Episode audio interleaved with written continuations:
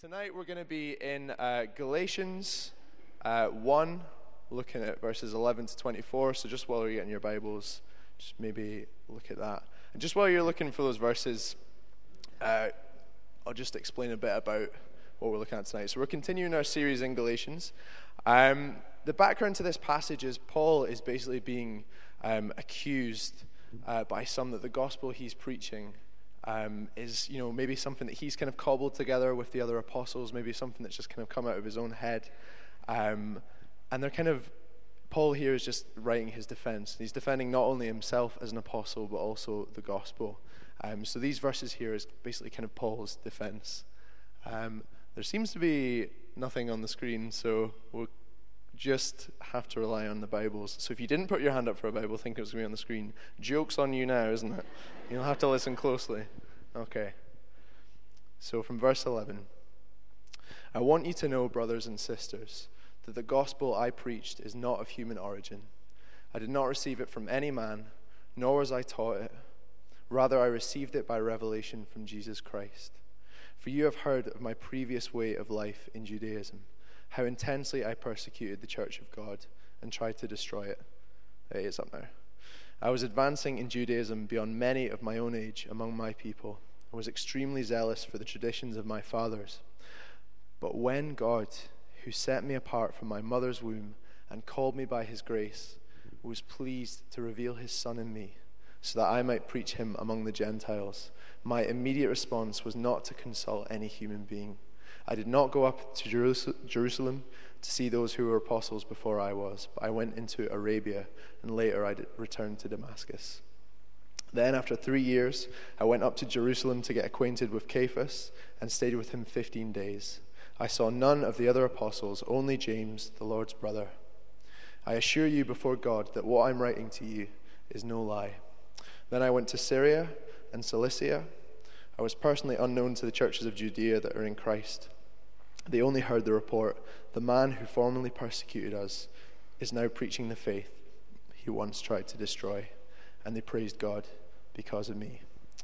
Amen. Uh, now, on this picture behind me, some of you might notice this, you might recognize this and see what's going on. This is basically called a non Newtonian fluid. It's a bit of A level physics for you there. Highly impressive. I can see that you're impressed. Um, it sounds very, very technical, basically what this is is just a mixture of corn flour and water. And the reason that this stuff is special is because what happens is when force is applied to it, it basically hardens up, it becomes hardened. So if you kind of touch it really gently, just with your fingers like that, it'll be all kind of gloopy and liquidy. But if you go and like smack it as hard as you can, it will like toughen up and like behave like a solid, which is quite cool.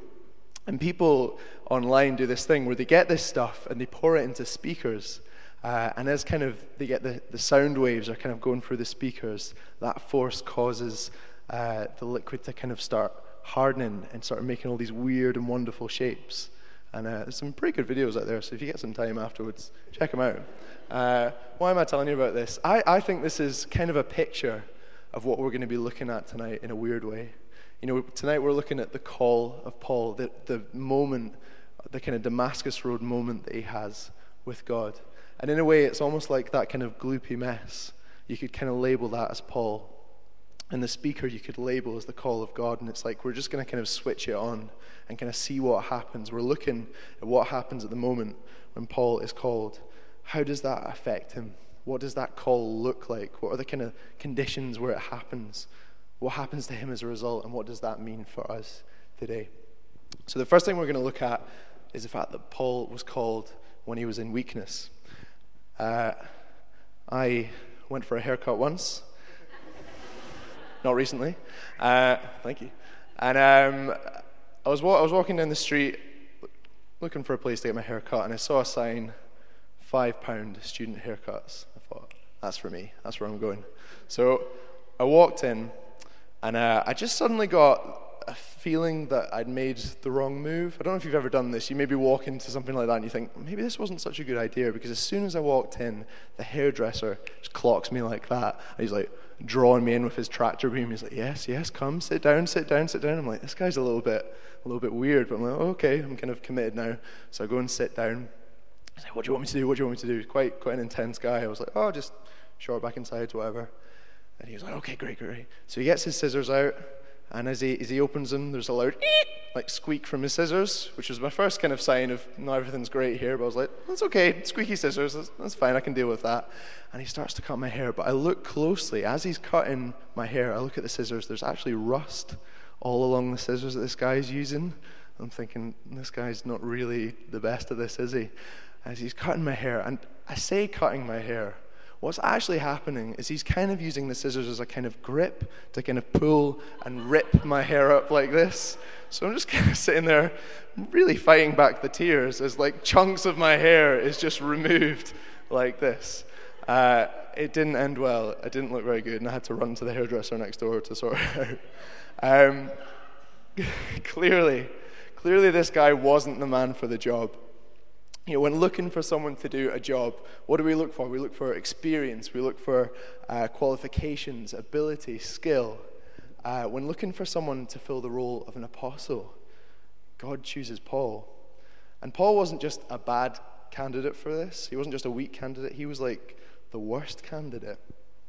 He wasn't called because of his ability or gifting, he was called in complete weakness. On the surface, it seems that God here has just made like a terrible choice. You know, this is the man who was persecuting the church.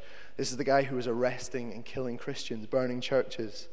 And Paul says in the, the verses that we read there, he was persecuting the people with intensity. It's not just a dislike or a kind of, you know, intolerance of Christians. It's, it's like all out war. And this is the man that God chooses. This is the man he goes for. And we hear the kind of the reactions from the Christians at that time when they heard this. You know, Ananias was asked to go and pray for Paul uh, to restore his sight. And he's like, his first reaction is like, Really, God? Paul? Are you sure you want me to go there? kind of thing. Really nervous. Paul is someone who has a reputation, he's someone that is feared. He's definitely not a strong candidate. But you know, time and time again in Scripture, God chooses the weak one, He chooses the unlikely one, He chooses the one that people wouldn't expect. He loves to use those who are weak. In 1 Corinthians, it says, God chose the foolish things of the world to shame the wise. God chose the weak things of the world to shame the strong. Why does God do this? Why does He choose to do this? Why does He appear to take the difficult way? I think it's because it shows His glory, it points people towards Himself. And in the middle, oh, sorry the fact that God can take ordinary, everyday people and they can do extraordinary things through him. There's no one else that can do that. Uh, we are at the leadership conference this, uh, these past few days. Was anyone there? Hands up. Some people. Brilliant, brilliant time. One of the things that just seemed to come up time and time again for me when I was there was this idea of, of weakness. And in our weakness and in our, our fear and our inability, you know, God uses us in that, and that's actually a source of strength for us because it drives us to God's arms, it drives us to fully rely on Him. We actually need to be weak. Um, I don't know if you guys have seen this kind of classic scene from a film. It drives me mad every time it comes up in the film. So I'm gonna I'm gonna kind of paint a wee picture for you here. So I'm a guy kind of driving a school bus. There's all these kids in the back, and then all of a sudden something is in the road like that. You have to swerve. The bus is sliding out of control, and eventually it skids to a halt, but it's teetering on a cliff like this. And the kids are screaming, it's all horror, and the guy, the bus driver's like, Get out, kids, out, let's go. And they're all running out, and he thinks, Great, everyone's safe, everyone's out of the bus. And then all of a sudden, where's Timmy? Timmy is still at the back of the bus. And you're like, flipping act, Timmy. You had one job, just get out of the bus, kind of thing. And he's like, okay, I'll go back in. So the bus driver goes back in and he's creeping towards, all the while the bus is kind of leaning like this, and Timmy's just sat in the back, kind of glued like that. He's like, Timmy, Timmy, take my hand, take my hand, Timmy. And Timmy's just like, not doing anything. He's like, Timmy, come on. I'm scared. And you're like, come on. And you're just sitting there watching, like, flipping act, Timmy. Just take his hand. You'll be fine. Why are you sitting there? There's something in that picture there. There's something in that of, of kind of what we're talking about here this idea of weakness. You know, we can think that we're in a place of safety, a place of strength, a place where we're in control. You know, and we're kind of, in a way, refusing kind of God's help. And in a way, we're actually on really shaky ground when we're doing that. We're not in a position of strength at all. We need to put ourselves in a place of reliance, in a place of weakness, kind of of ourselves, and have God's strength. God calls us in weakness. Uh, in, ver- in the verse we read out there, it says, Paul says he was set apart from his mother's womb. And that's, that's, you know, that's quite a familiar phrase to some of us, I'm sure. And it's, it's quite a comforting thing because you can kind of think, oh, yeah, you know, God, you, you knew me before I was born and all that. And, you know, you care about me and you love me. And, like, that is great. But I, I think, kind of in the context of what we're talking about, it's also like God set me apart in my mother's womb. It's like God chose Paul before he'd had the chance to kind of perform or to do anything. When he was in a moment of complete vulnerability, of complete weakness, in that place, God chose him. God chooses, chooses. He does. He chose Paul. He chooses us in our weakness. And you know, this evening, if we're if we're sitting here and we're feeling weak, if we're feeling incapable, if we're feeling unable, we're actually in good company. For some of us, it might feel that you know, we might feel that call from God and there's like fear and doubt can set in that can get in the way. We can tell ourselves, you know, God would never pick me for his plans. God would never choose me. I'm not good enough. I'm not strong enough. I'm not someone who's, I don't know, on stage or something, or like, you know, someone who like people kind of see as, as holy or whatever. Like, why, why would God pick me? But there's that really cool quote that's kind of doing the rounds on Facebook at the minute. Um, one of the few good ones. Uh, God doesn't call the equipped, He equips the called. God doesn't call the equipped, but He equips the called. And that's so true. Paul wasn't qualified by his own strength and his own ability, but was asked to rely fully on God. And so are we. So when God calls us, He gives us everything we need to do what He asks. And we just have to step out. So Paul walks in weakness and dependence of God for the whole of his life, but he doesn't stay unchanged. He also, he's also called to transformation. Um, I guess pretty popular kind of daytime kind of TV would be the whole kind of classic 60 minute makeover, grand designs, that kind of thing. Ben's looking at me like I've lost it. Yep, 60 minute makeover, it's good viewing. Uh, you know, kind of pimp my ride, that kind of thing. These kind of shows where you take something that's kind of you know, rubbish and a bit broken, and you transform it into something that's incredible. Ground Force is another one.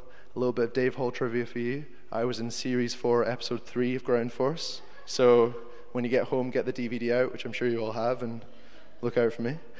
Um, but we love that idea of a restoration, of a transformation, of something being turned from something that's kind of, you know, broken and, you know, useless into something like that looks incredible.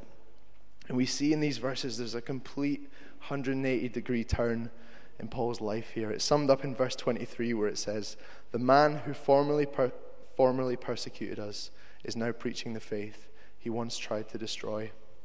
You know, Paul has been talking at the start in verses 13 and 14 before he had this experience of God, before he had this call about his previous life. You know, he was a devout Jew bent on persecuting Christians and kind of rising in the ranks of the people of his day.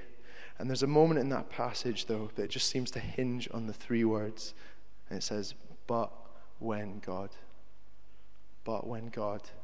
And it's like in the middle of Paul's hatred, in the middle of his blindness, God comes and changes everything, and Paul's life is flipped upside down. This story of Paul about how his life transformed gives us hope because even Paul isn't a hopeless case. Even Paul can be changed and have a but when God moment. It gives us hope for our own lives, and it also gives us hope for the lives of people around us, our friends, our work colleagues, um, those that we may think, you know what, they could never change. How could they be different? How could they come to know Jesus? How could they be transformed? But as we said before, God picks Paul in his weakness, and it shows his glory. It shows that he's powerful enough to do that. It's a bit like, do you guys remember the Daz Challenge? Anyone? Kind of Daz adverts where they'd get like a kind of t-shirt with a stubborn stain. Sound like an advert for Daz right now. Other products are available, not just Daz. Check out your supermarkets; it's all good. But they take something. They take a T-shirt with like a stubborn stain, and then they put it in Daz, and it would be amazing. And it would come out white. But they didn't. You know, the idea was they would take something that was really tough to get out. They wouldn't kind of take a white T-shirt and pour a little bit of milk on it and be like, ah, great, like fantastic. The idea is that they take something that was difficult um, to be transformed, to be changed. And if Paul was in a Daz challenge, if Paul was a t shirt, he'd be like caked in mud. He'd be covered in grass stains. It'd be paint, blood. He'd probably be on fire. And then this t shirt, just flaming mess, would just kind of get dipped in. And God changes him. God flips it around and he comes out whiter than white. God can bring transformation in an instant, just like he did with Paul. But transformation is also a process. Because Paul says in 2 Corinthians, these verses are great. It says, Now the Lord is the Spirit, and where the Spirit of the Lord is, there is freedom. And we all, who with unveiled faces contemplate the Lord's glory, are being transformed into his image with ever increasing glory. I think there's just a couple of things here. It's like the transformation is a work of the Holy Spirit, it's Him who's changing us. But there's also something we have to do. We, we have to kind of allow Him to do that. It says in that verse I just read out, as we contemplate the Lord's glory, it's like as we think about who God is, as we think about what He's done, and allow His Spirit to move in us, we're transformed. We get to know Him more intimately, and we want to become more like Him.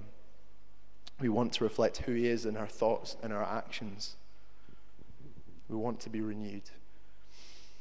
Another little transformation, Saul becomes known as Paul. I always kind of presumed that this was kind of like a, a Simon Peter moment and Abram to Abraham, where it was like God stepped in and he kind of said, I'm going to give you a new name, kind of thing. But there's, there's no mention of that happening. It's actually more like Paul was kind of like the Greek version of his name and because he was going to people who weren't Jewish, it kind of maybe it could have been that it just made sense to do that. But I, I still think there's something significant in, you know, this massive change and this change of name as well. It's almost like a sign that he was able to leave behind his previous life. He was able to leave those mistakes behind and have a new name written over them. And do you know what the name Paul means actually? This, this, is, this is great. This is lovely. The name Paul means little.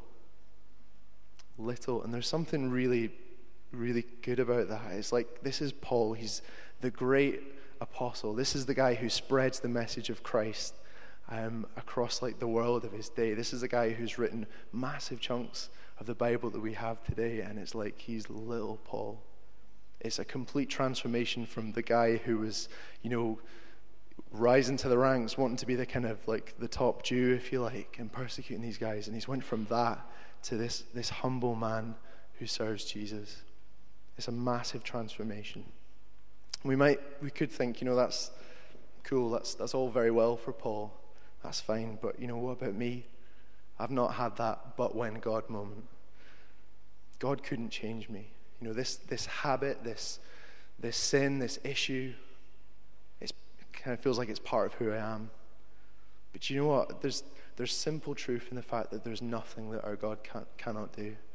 Um, like that, that Sunday school song, My God is so big, so strong, and so mighty, there's nothing that He cannot do. Clap, clap. And it sounds childish and it sounds simple, but we can lose the simple truth of that. That going into life, um, into any situation, we can carry that truth of, you know what, my God is bigger than this. My God can transform anyone and anything, and He can come into any situation and bring redemption. There's nothing He cannot do, there's no life He can't transform, no name that can't be rewritten. And maybe for some of us, it feels like there's been names that have been put over us that are kind of stuck.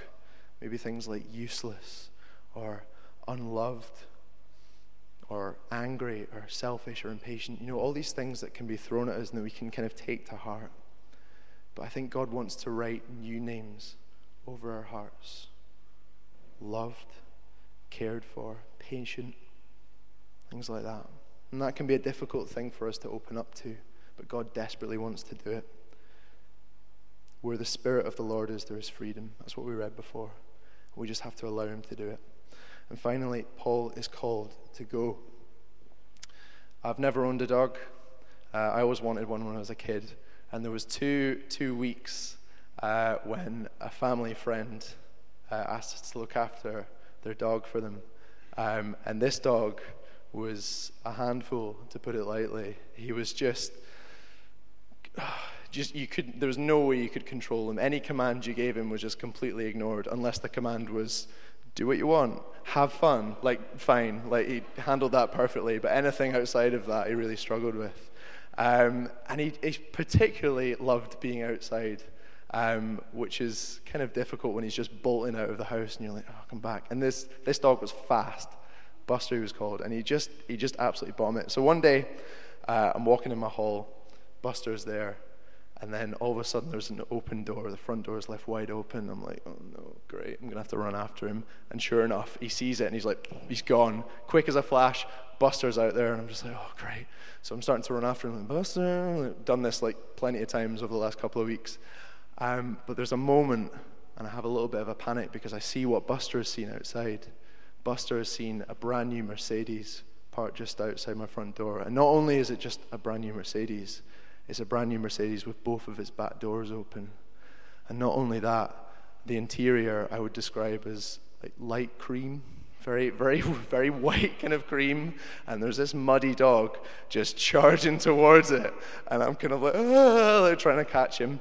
Sure enough, Buster jumps into the back seat. He's running around happy as Larry, spreading mud everywhere. And there's this woman in the back screaming hysterically, going, Get it out, get it out, like that. And I'm kind of climbing in, just, I'm so sorry, I'm so sorry, trying to control him. And also, the, the driver at the front is just sitting there, roaring with laughter. No help at all. He's absolutely loving the situation. there's something, there's something in this, in that for Paul, when he's called to go, he goes, he hits the ground running, preaching who Jesus is. He says this He says, My immediate response was not to consult any human being.